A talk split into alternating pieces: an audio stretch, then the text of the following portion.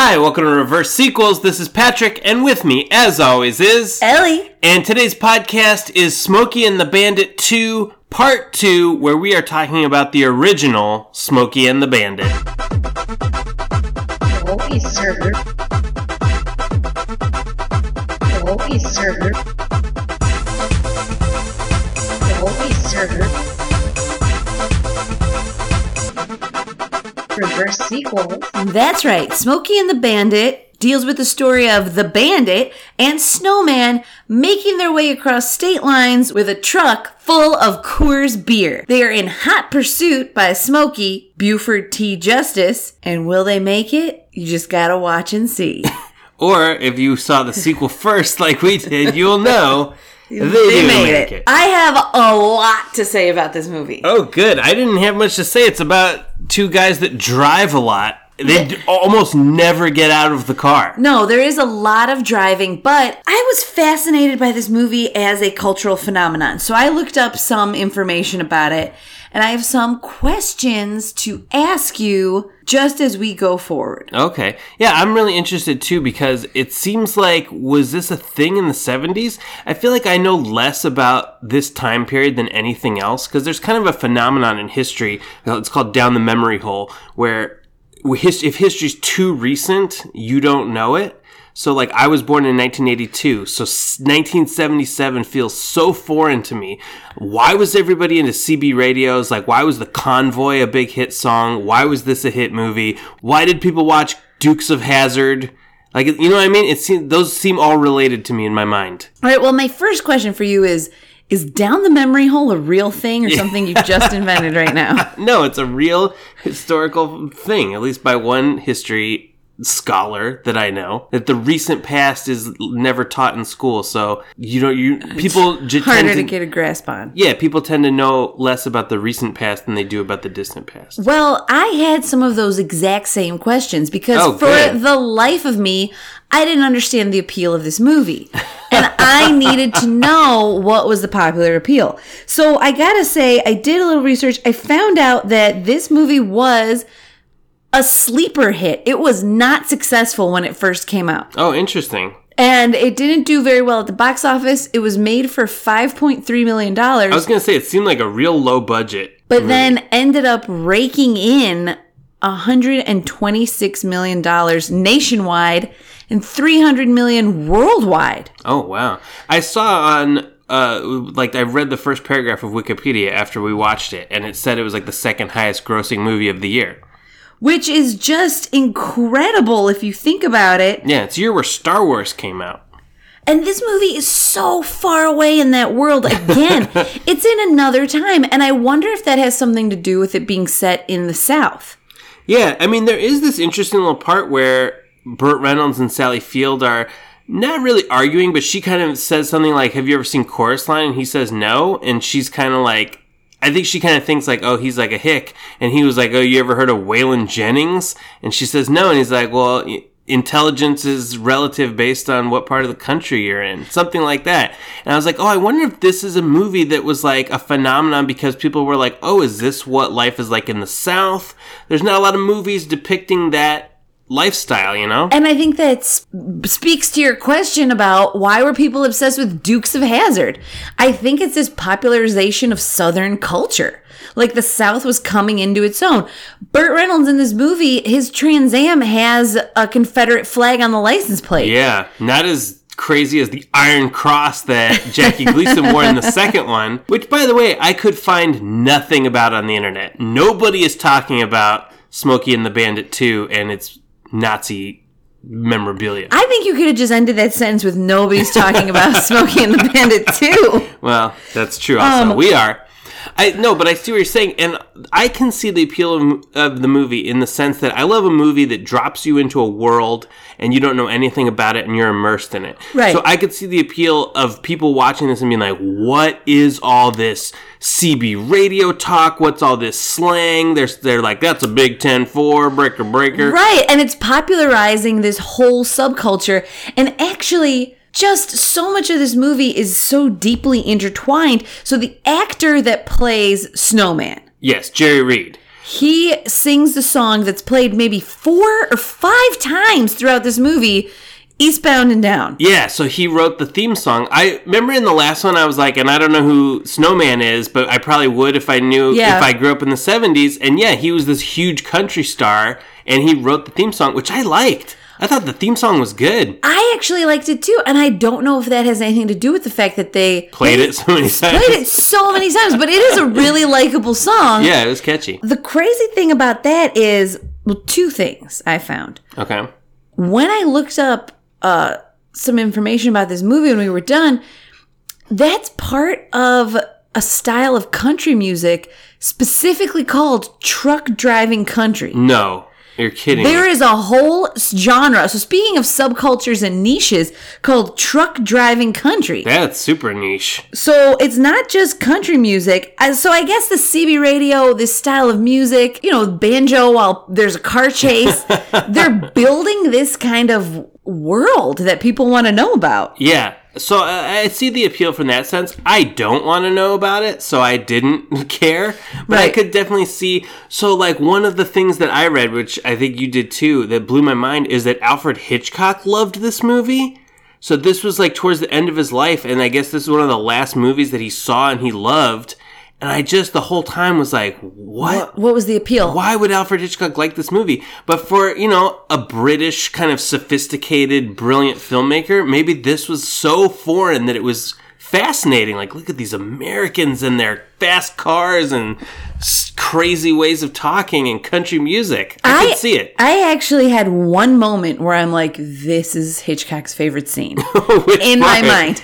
Because I really, the whole time I watched the movie, it racked my head like, why was he into this movie?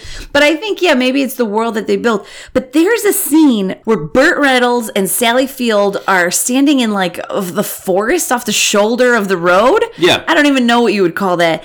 And they're perfectly framed in the shot with like these green leaves. It almost looks like a Christmas card. It was a tableau. Oh. I, I wrote down this was the leaf tableau. Okay. And this kind of shot would be something that Hitchcock, Hitchcock would appreciate. I really think so. What's so interesting? The director, this guy Hal Needham, was a stunt man, and this was his first movie that he got to direct. And then I was kind of looking up, like, what else has he done? He also did Cannonball Run and Cannonball Run Two, which, we have not seen. It's on our short It's on our list, of movies to do. I don't know if I want to after this, but I mean, he does a lot of runs. Well, the other thing coming back to Snowman that I was going to talk about, aside from the niche genre, is did you catch the name of the character? yeah, Cletus Snow. Okay, say that just one more time. Cletus Snow. Okay, I heard that too. Okay. Cletus Snow. Yeah.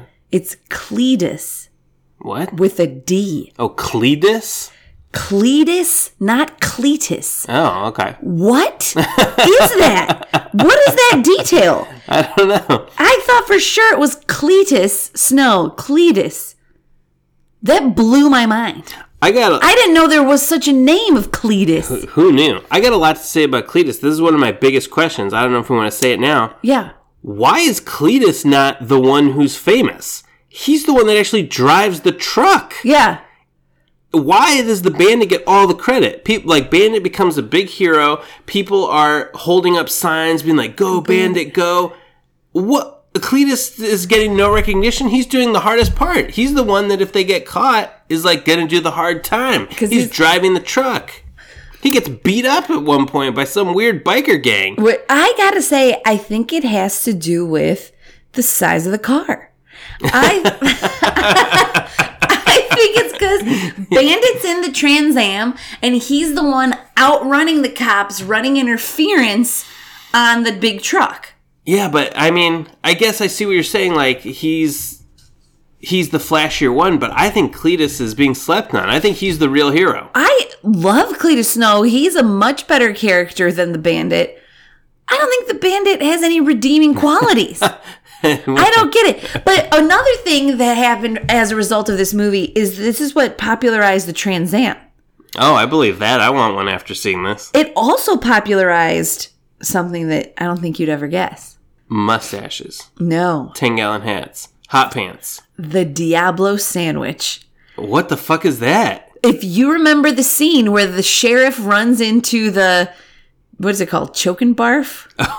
Oh yeah, the choke and puke. the choke and puke, the roadside eatery, and um he runs in and he orders a Diablo sandwich. I did not remember that detail. No. What is it? Well, that's what I wanted to ask you because there's some hot debate as to what is in the original Diablo sandwich. And I have two things that I found online Oh my that people claim is in a Diablo sandwich. So if you're in the South and you're running a roadside choke and puke, Why do they call it the choke and puke? It's disgusting. I know, I think just because you're not getting quality food if you're driving hmm. long haul trucking, All right. what do you think is in a Diablo sandwich? And we'll see how okay, close you get I'm gonna to say- these guesses. A deviled ham. Is that a thing? Is that a real food? Deviled ham, or did I just make that up? I know a deviled egg is a thing. Well, I was gonna say it's a deviled ham with a deviled egg on top. That But did I just make up deviled ham? What? Well, how about explain out what you think deviled ham is? I, I don't know. Good, good question. I'm not sure what it is. A ham I just- boiled in Hot sauce? cayenne pepper? Maybe. I'm not sure. That's All my right. guess. Do you have any other guesses? Because I think it's gonna be two something. theories. Okay, just something really spicy. I would imagine. Maybe it's just like a like a very basic sandwich, like an egg salad sandwich, but it's just full of like spicy peppers. And it's like, ooh, this is hotter than Diablo. Okay, I like think your sandwich choices are so interesting. Deviled ham with deviled eggs and egg salad. with hot peppers. Yeah, and it sounds gross to me. I don't know. It seems like the kind of thing that they would be eating in this movie. All right, well, there's two running claims as to what the Diablo sandwich is. Okay. The first one is a sloppy Joe Oh, I love sloppy joes. seasoned with spices, sour cream, and corn. Gross. Okay, never mind. And the I'm out. second one is pulled pork and hot sauce on a hamburger bun. Oh well, that second one sounds great.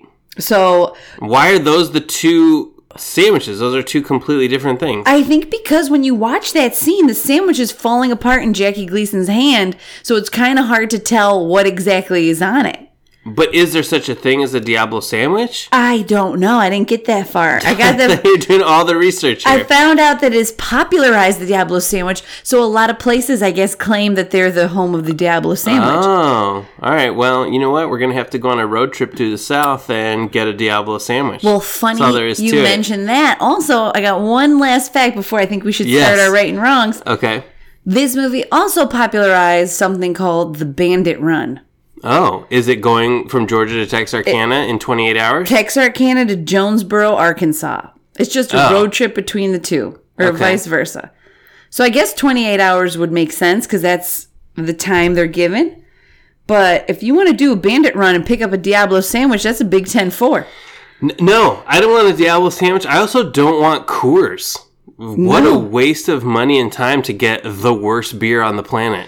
But I bet at the time it went down great with some deviled ham and deviled eggs.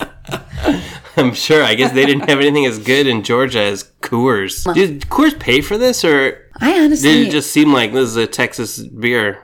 I don't know. I really, I don't know that part. Hmm. But maybe Coors didn't have the reputation it has now. It's the king of beers. No, wait, that's Budweiser. The champagne of beers? No, that's Miller High Life. The worst of beers? no, that's Natural Ice. I don't know. Maybe Coors is just a beer. yeah, I don't know. Okay, let now let's get into what we got right and what we got wrong and what we could have never predicted after watching the first movie. Okay, I think I'm proud of this prediction because I got a lot right for really, honest to God, not knowing what was going to happen in No, the first one. Yeah, I mean, I, I'm really proud of us too. This was some honest to goodness, like solving a puzzle and trying to figure out clues. So, yeah, our biggest one is that we knew it would involve alcohol. That anytime we get a prediction right on this podcast, I'm always blown away because we just have what the sequel had given, Yeah, and they don't give that away. and I think we nailed a lot. I'm really proud of this one because we knew it had to be something. It wasn't so bad. It's not like the bandit, you know, is like a sex trafficker. Like Right. obviously, it had to be something light enough where he would be seen as a folk hero, but it also had to be something illegal that people would be chasing him. And yeah, like alcohol. We even said bootlegging. Yeah. Which I guess at this time you couldn't sell Coors east of Texas without a license or it was considered bootlegging. I don't know why, but yeah, we nailed it. Alcohol, bootlegging. That's exactly what the plot of the movie was. Yeah, he's transporting all of that. We predicted that the Bandit and Snowman would be a team. Mm-hmm. We predicted that the Smokey would be the Jackie Gleason character. Yeah, Jackie Gleason is back. we predicted that Frog would be back. Um, that it would take place in Texas Well, and and Georgia. But I am still confused, even after watching both these movies. Where Where- was the wedding that was supposed to take place between Frog and Junior? I don't know. And I've tried to do some research on it, and it's never mentioned. Yeah, because after they leave Texas, they run into Sally Field, Frog, just on the side of the road. She's Runaway bride, yeah. bride, and she just kind of jumps into the Trans Am and takes off with him. But where were they when that happened? I think they were in Arkansas or Georgia. But why? No, because they weren't in Georgia because they just they had just left Texas where they picked up the beer.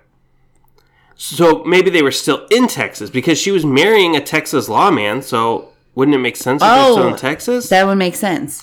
So I think you are right, but I was right that the bandit is from Georgia. But I still think in the sequel, he's in Florida. He, yeah, he is in Florida, but you said he was from Texas just because he had a cowboy hat. Uh, But I think he's maybe he's in Georgia by way of Texas. but the good news is we were both right. Exactly. All right, we'll say that. Both Um, right. it is the story of the bandit who's a clever outlaw and the pursuit between him and the Smoky. I at the end of the movie, they even kind of give a nod to each other, like you're the best that's ever chased me, and you're the craziest I've ever chased. Yeah, was he being serious that he was the best that ever chased him though? Because he was really inept at it. I thought. Well, I mean, I think he said you're just faster than everybody else. I really liked the fact that they explained more who this guy was. Because in the last podcast, I was like, "Is this just a world where jurisdiction doesn't exist, or is this man a psychopath?" I, it's he's a psychopath. So the reason he's chasing after him is only because Sally Field jumped in his car. Yeah. He even alludes that he thinks she's been kidnapped. He's like, "We got a Mann Act defense." Yeah. But they explain like there's a part there's a part where he runs into another cop and the cop's like, "You're from Texas. You're way out of your jurisdiction." I was like, "Thank you. All right, I'm glad they acknowledged it." Yeah. This is just a psychopath driving at 900 miles for revenge. But he's kind that. of like the bandit in that way. I guess so. He's going by his own rules. Anything else? Oh, the CB radio. I predicted that would play a huge role, and it did. yeah, even more in this one, I think, because not only are the Bandit and the Snowman and the Smoky all on the CB radios, but there's this whole host of characters they're meeting along the way that are helping them. Yeah. Even more in, so than in the second one. They have like a lot of people helping them along the way in kind of clever ways. Like I like the one that was Foxy Lady, who Yeah. was a prostitute Yeah. with a CB who seduces a cop to get him off their tail. I don't know. It was really cool how they had this kind of network of people on CB radios helping each other out. But I think that's part of what plays into his folk hero status. Yeah. Is that's how his story gets transmitted, which is kind of a cool modern take on a folktale. It's like Mm-hmm. a Johnny Appleseed, but you know, with technology. Yeah, no, I did like that because in the second one, you know, he kept talking about being famous and like he kept talking about if I do this run, it's my last chance to be somebody. And I was like, well, to who? Like, why would this make you famous? But yeah, maybe in the CB radio community, doing a run like this would be enough to make you like a CB legend forever.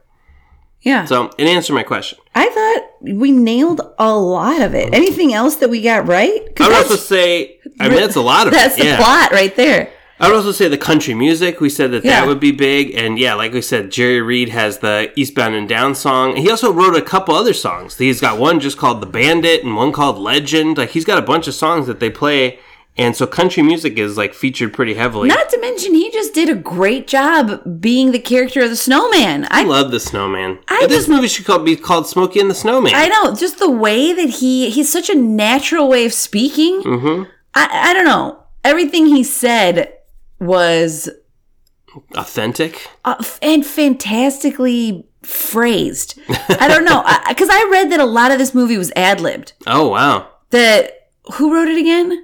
I don't know who wrote it. I know Hal Needham is the director. Or Hal Needham directed also. it. I just read somewhere that whoever was writing it had like a few pages on legal pads and everyone just ad libbed everything. I mean, I believe it because the whole plot is just driving. Yeah. I mean, it's actually kind of cool. It like reminds me of something like The Raid or something. It's like one of those. A lot of times, a director has a first movie that's really simple in concept, so they can execute it. You know, like or like Steven Spielberg, The Duel, where it's just a car chase the whole movie. Like this, literally, they get out of the car like twice. They are in the car on the road the whole time. well, I thought that I wonder like did they cast people in this movie or Sally Field because she just had to look good getting her hair blown across her face while they were on these road chases. And actually, remember in the last podcast you asked, did I find Sally Field sexy? yes, Well, I found a fun fact about that as well. about her whether she's sexy or not. Yeah, Okay. she took this role because people thought she was ugly. Aw. And she wanted to prove that she was cute. And her logic was if she's the love interest of Burt Reynolds, Oh. it would elevate her status as like a starlet. Oh, all right, good call. Well, you know what? I never thought she was ugly. I just didn't think No. like, oh, she's hot. But I think she is in this movie like hotter than I've seen her before. So I think it worked. Smart play by Sally Field. But I always thought she was cute. She's got a great face. But they were playing her up to be a little more sex pot. Well, yeah, she jumps in a car with a stranger and bangs him a couple hours later. And she keeps reaching in the back seat, and it's just her full ass in the frame of the shot. Yeah, she's like real forward about it too, because she's like, "Don't you ever take that cowboy hat off?" He's like, "I only take it off for one thing," and then she's like, "Well, why don't you take it off?" Well, I thought he was going to say showering and make a joke because Oh, that's no, Burt. Reynolds' style. He doesn't joke about banging. But here's the thing. I loved how in this movie from the 70s about outlaws, she asked for his consent. She said, only if you want to. Oh, and then he she? said, Yes, I want to. Oh, that's and then he took his hat off. And it was very consensual. Something you don't see in a lot of movies in present day. I guess that's true. I mean, I guess when you just jump in a stranger's car, you do want to make sure it's okay. the um, movie was ahead of its time. That's another thing I got right, actually. I thought that they would meet, that they wouldn't already be dating, that there would be this kind of meet cute moment. That's true. And if you want to, we can get into wrongs because I had a couple of wrongs. Yes, I think that's all I had for right. In terms of wrongs, I thought they would already be dating and she would leave him and there'd be this storyline with Junior. Because again, we don't I don't understand her relationship with Junior. No, and it's not expounded upon in this at all. I really thought we'd get a little bit more. She does say a throwaway line that she saw like the most handsome man she'd ever seen and, she thought, says- why not marry him? yeah, she says, like, I married him because what else was I doing? Something like that. Yeah, and so she does have a couple other lines. My longest relationship was, was eight, eight days with an acid rock singer. So she's impetuous. She's Yeah. impetuous. For sure. So that Um, worked. I did also think that they would go line dancing at a country western bar because in two movies, her character makes reference to the fact that she's a dancer. Nothing Mm-hmm. No, we never comes see her of it. dance. Not at all. She doesn't even get out and dance to a song.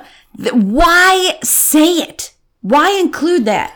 I don't know. Yeah, I mean, I guess they just want. There's not a lot of character development among anybody, so I think they just wanted to give her a little something. She's a dancer.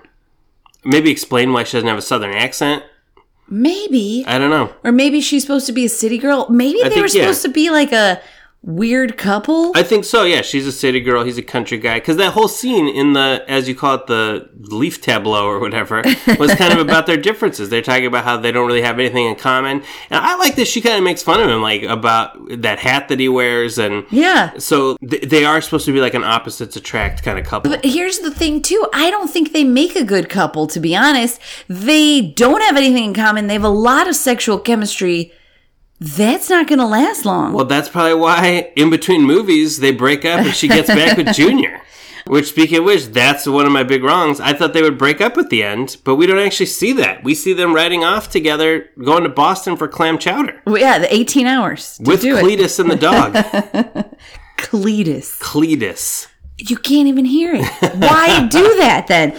One thing that I didn't predict, but I'm going to put as a wrong is I did not foresee Big and Little Enos being in this first one. I didn't either. They seemed like they were such a just a part of the second one. Here's what I want to know about Big and Little Enos. Why are they doing this?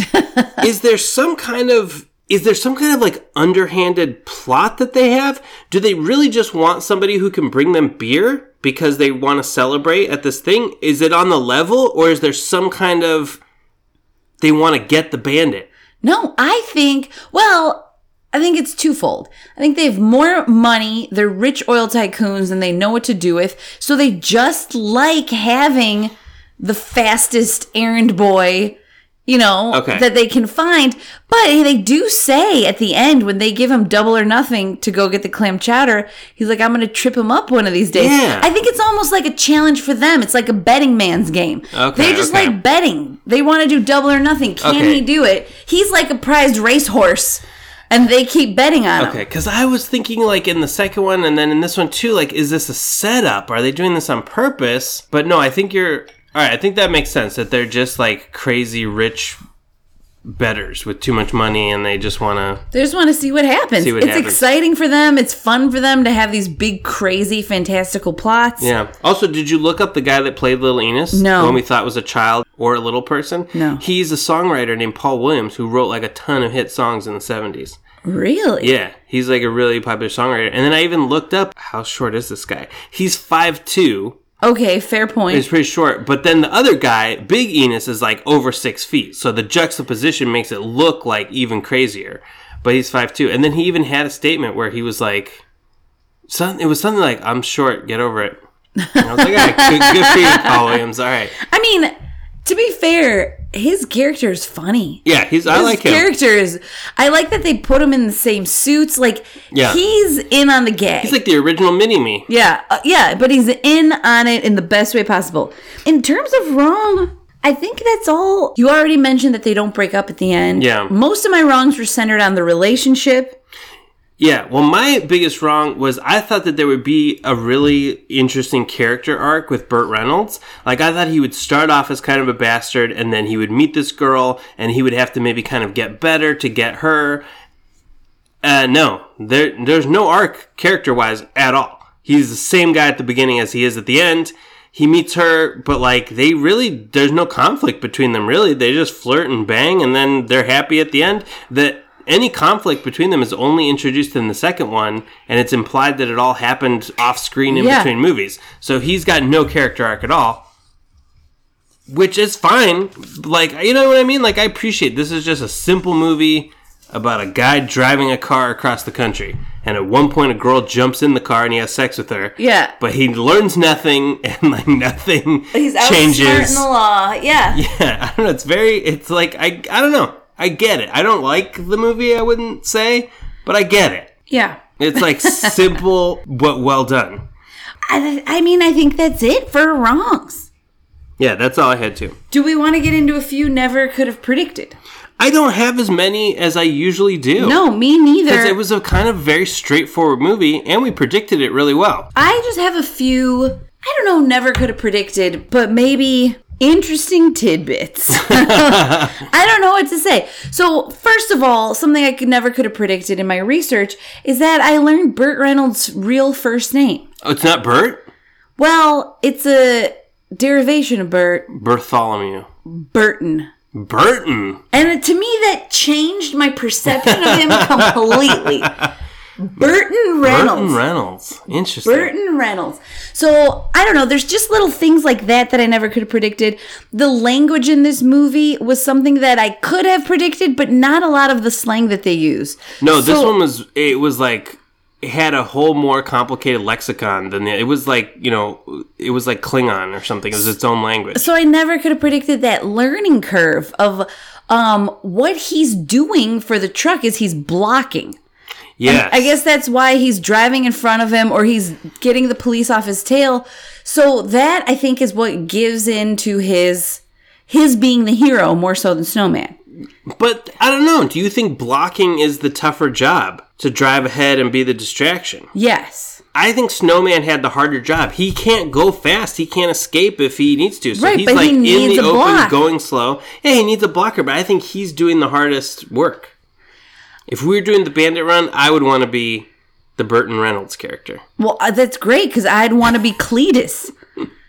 that's perfect. We already had riding in it. the cab yeah. with the dog. Does he have to stop every time the dog has to go to the bathroom? What's the bathroom situation for that dog? I don't know, but the dog seems real chill. Fred. I love Fred. I love Fred. Here, okay, here's a never could have predicted. Cletus has a family. With like five kids. I wrote down six kids and his wife Wynette. Oh, was that her name? Yes, which I think is so perfect. I wrote down a couple of names um, because one of my favorite scenes that I never could have predicted is between two cops in Alabama, and they're talking about a waitress named Arlene. Oh, I love that scene. That definitely seemed totally improvised. And that banter, though, was if it was improvised, it couldn't have been written better. Like it was so fantastic, so Yeah. colloquial, so perfect. And here's a, another question: Why is every waitress in a southern diner named Arlene? It's just a common waitress name. what is going on with that name and being a waitress in don't the know. South? Uh, that's just, uh, I mean, that's nominative determinism for That's you. if you name your daughter Arlene, she's going to grow up to be a waitress. And she, or like naming your kid Jeeves, he's going to grow up to be a butler. And they're right on par with each other. I mean, we should do an experiment, have two children, name one Jeeves and one Arlene, And see what happens. direction they go in. Well, it's butler and waitress, obviously. I liked that little peek into Snowman's home life. I mean, he even calls back. He calls his wife at one point when they find out that they have to go to Boston. He's like, "I'm going to get divorced." So I don't know. I liked. I loved Cledus. That he's the got- snowman. me he's got a family at home. He's doing this for his family. You know what? Here's another reason he's the real hero. At one point at the end, Burt Reynolds wants to give up. He gets on the Yeah. TV and he's like, "Look, hey, it was a good run. We tried, but like we're gonna get caught." They had a helicopter after him and all these smokies on him, and he was like, "That's it. We got to turn it in." And Cledus is like, "No." yeah, they're so close. They're like four miles away Yeah. from the state line. Cledus the snowman, hero of the movie. I, I don't deny it. I don't deny it. I also never could have predicted how much turquoise jewelry Burton Reynolds would be wearing. and I'm a huge fan of turquoise jewelry, but is that a thing that it's associated with cowboys? I don't know. Maybe he's just driving all over the South, picking up a cowboy hat here, turquoise jewelry here. Because I know this had to have popularized a look. There is such a distinct look to the 1970s, first of all, in fashion, and then this cowboy trucker vibe that I think as soon as I would have seen this movie, I would have wanted to dress just like that and drive a Trans Am. I definitely want to drive the Trans Am. Maybe not with the Confederate flag, but and not with those bell bottoms, but everything else. But with a giant turquoise ring Yeah. Oh, for sure. and bracelet. Here's a question I had about Burton Reynolds. It's something I never could have predicted in this movie. Was the character of the bandit the first pickup artist? How do you mean? There's a part when he first meets Sally Field where he tells her that she has fat calves. And I was like, well, is he negging her? And I was like, is this oh. what pickup artists are trying to be? Like, do you think they saw the bandit in this movie and are like, this is how you get women? I must wear a ridiculous hat, crazy jewelry, Oh, and tell them that they have fat calves, and then they will sleep with me in two hours, just like they slept with Burt that Reynolds. is. You're drawing some good parallels, especially with the hat yeah. and the nagging. I think this is where it came from. I think this is where it was invented. Although I don't know because Sally Field is a willing participant because she hops in the car. Burt Reynolds is charming, he's handsome, and he's driving fast and doing all these crazy stunts. He's a bit of a bad boy. I don't think a lot of pickup artists have all that going for them. No, they don't at all, but that's what they think that they have. That's what I'm saying. It's possible. They want to be Burt Reynolds in this movie. What's interesting is we did predict, maybe this could go in a right, that we would get the origin of the nickname Frog. Oh, and we did. Yeah, I forgot about that. Yeah, Yeah. and we did. And Sally It was Field. a great origin story. yeah. He said, You're always hopping around. You're cute You're like a frog. and I want to jump you. Very direct. the sexual overtones. I was going to say innuendo, but there's no innuendo No, it's all on the surface. out uendo. Yeah. At one point, he says to her, she said, We're so down low, everyone could see into the car. And he's like, Yeah, that's why they drive those trucks to spot those beavers. Yeah. there was just some. Watch yourself around trucks on the road now. I know. And then there was just slang that I never could have predicted would be cool. Oh, like what? Like, who gives a turkey? That's cool, I guess. I'm going to start saying that from now on. Who gives a turkey? I love it. Anything else for never could have predicted? No, it's so weird. I really did not have a lot. I guess Yeah. in the last one, we talked about how skinny everybody looked at this time period. I never could have predicted how tight everyone's pants are. They're just so tight. There's one scene where I can tell which side Burt Reynolds' junk is on in his pants. You think that's like the natural hang? It naturally hangs that direction? Isn't that a thing? Yeah. Men have a side or something? Yeah. Well, Burt Reynolds is on the right. and it was clear as day. And then he gets over the CB and he calls some girl named Hot Pants, oh, yeah. who's famous for wearing hot pants. Mm-hmm. But it's just the 70s look is so fantastic. Yeah. But geez, the pants are tight. I mean, this is like a more sexually free time.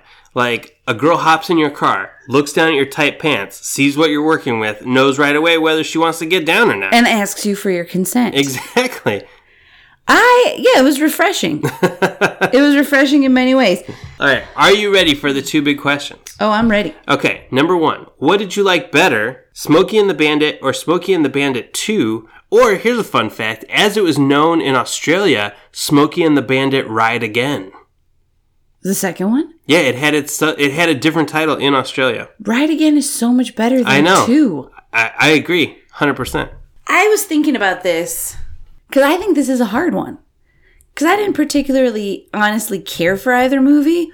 I know that the first one was a cultural touchstone, but I think for me, I'm going with number two. Oh, you got Ride Again. kidding me? What? I I Why? I thought about this while we were watching it. It's because I much preferred all the character relationships to each other. Yeah, well, it actually had character relationships. they were better one, yeah. established. I hated the elephant plot, but Mm-hmm.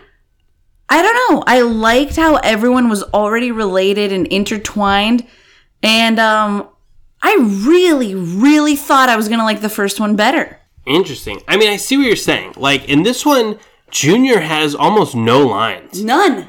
and in the second one, you get a lot more of Jackie Gleason and Junior, like in the car together, interacting, talking. In this one, not so much at all. In the second one, you have conflict between Burt Reynolds and Sally Field that is totally non-existent in this one. I feel like you even get more of the relationship between Burt Reynolds and Jerry Reed, and like, no, the first one has no character relationships, no character development, but I still liked it better. I'm going with the first one. I here's the thing, I don't blame you. In a way, this is a classic honey dilemma. The first one is the better movie, the second one is more fun. Oh, I disagree. I think the first one is more fun. I think the fact that it has no character development is actually good because the character development is not necessarily great in the second one. It just exists, but it's not like super compelling. In this one, fuck it, just strip all that away. This is just a crazy ride about a, you know, fast car and like two people having sex, the snowman being the hero of the movie. You know what I mean? A guy chasing him Roadrunner style. But wasn't that the whole plot of the second one? Yeah, but this one was simpler. So I liked it better. It was more to the point. It was shorter. It was just like, You know, I want to say you're convincing me because I don't disagree, but I'm going with the second one. I thought about it the whole time watching through. The second one was somehow more compelling. okay, So you're going first one. I'm going first one. And I, I don't blame you because I could see that. I mean, it was Alfred Hitchcock's favorite movie. All right, next big question. What did you like better, this movie or the movie that you predicted? well, that's going to be easy because this movie was the movie I predicted. So I'm going to go with it's a tie. I don't, I don't know how to say it. Maybe this movie because I just predicted the extra storyline about them country line dancing, which could have been a great scene, but it wasn't necessary. So I'm going to say they're both equal, but if I had to choose, I guess this movie because it was what I predicted. What Okay. about you? I'm gonna go with my own movie just because. No. Fuck, I don't know. I was gonna say, I was gonna say my own movie because I predicted this thing about you know Burt Reynolds having this great character arc, and I think it is kind of important in a movie for your character to change. Otherwise, it's not a story. But then again, I just said I like the movie because it stripped all that stuff away. So maybe it would be hypocritical. worked. yeah. Uh, All right, you know what? Okay, I will give it to Smokey and the Bandit better than the movie I predicted. Yeah. Because it was like a bare bones, strip everything away. It, It, was, was, almost simple. Yeah, it was almost like like more artistic to be simple, and it was like the Ramones or something. It Oh. was like this was just a three chord movie, and that's all you needed. I thought you were going to say, it, to me, it reminded me of Ratatouille. What? what the fuck? Ratatouille. You know how the whole idea is the food critic has tasted all the best foods in the world, but give him some simple roasted vegetables, Ah, and that's you. the best thing he's ever tasted. Okay, so the movie is the roasted vegetables. Not that the movie is similar to the movie Ratatouille. No, the movie just is a Ratatouille. crazy theory there. If we had our own YouTube channel and we wanted to be real clickbaity, we'd be like, "Why is Smokey and the Bandit like Ratatouille?" Click here to find out. Well, I think we have good reason. It's simple, and sometimes that's all you need. Really, the last thing that I want to find out that I want to get to the bottom of is what's in a Diablo sandwich. I mean, we're just gonna have to go on location and find out. I don't think this kind of research can be done from our living room. Got to go to the south and get a Diablo sandwich. Um, if any of you know or have eaten a Diablo sandwich, feel free to message us on Instagram and let us know. Um, tell them what we are watching next week. Next week, in honor of the Christmas season, Netflix has graced us with not one, but two Christmas movies. It's really hard to find a Christmas movie with a Christmas sequel. Agreed, because we had talked about doing Richie Rich's Christmas Wish, but the first movie is just Richie Rich. It's not a Christmas movie. So we're trying to keep the theme of the season. Two Christmas movies. So on Netflix, streaming now, they have a movie called Christmas Wedding, and the first one is apparently called Christmas Prince. This was recommended by one of your friends who watched these for pleasure. Yeah. She enjoyed them. Well, if Netflix is putting it out, it's got to be a good product.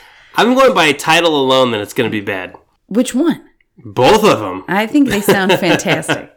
Um, and in the future, if you know of any non-denominational or just holiday movies, we're open to those as well. But for right now, we're going with Christmas Wish. Nope. Christmas Wedding, Oh. and the first one, Christmas Prince. Oh, wait, wait. No, I'm not. No redos on that. It's staying in. As always, I'm Patrick. and I'm Ellie. This has been Reverse Sequels. See you next time. It won't be served. Bye. Ten four. It won't be served. Reverse sequels. Eastbound and down, loaded up and trucking.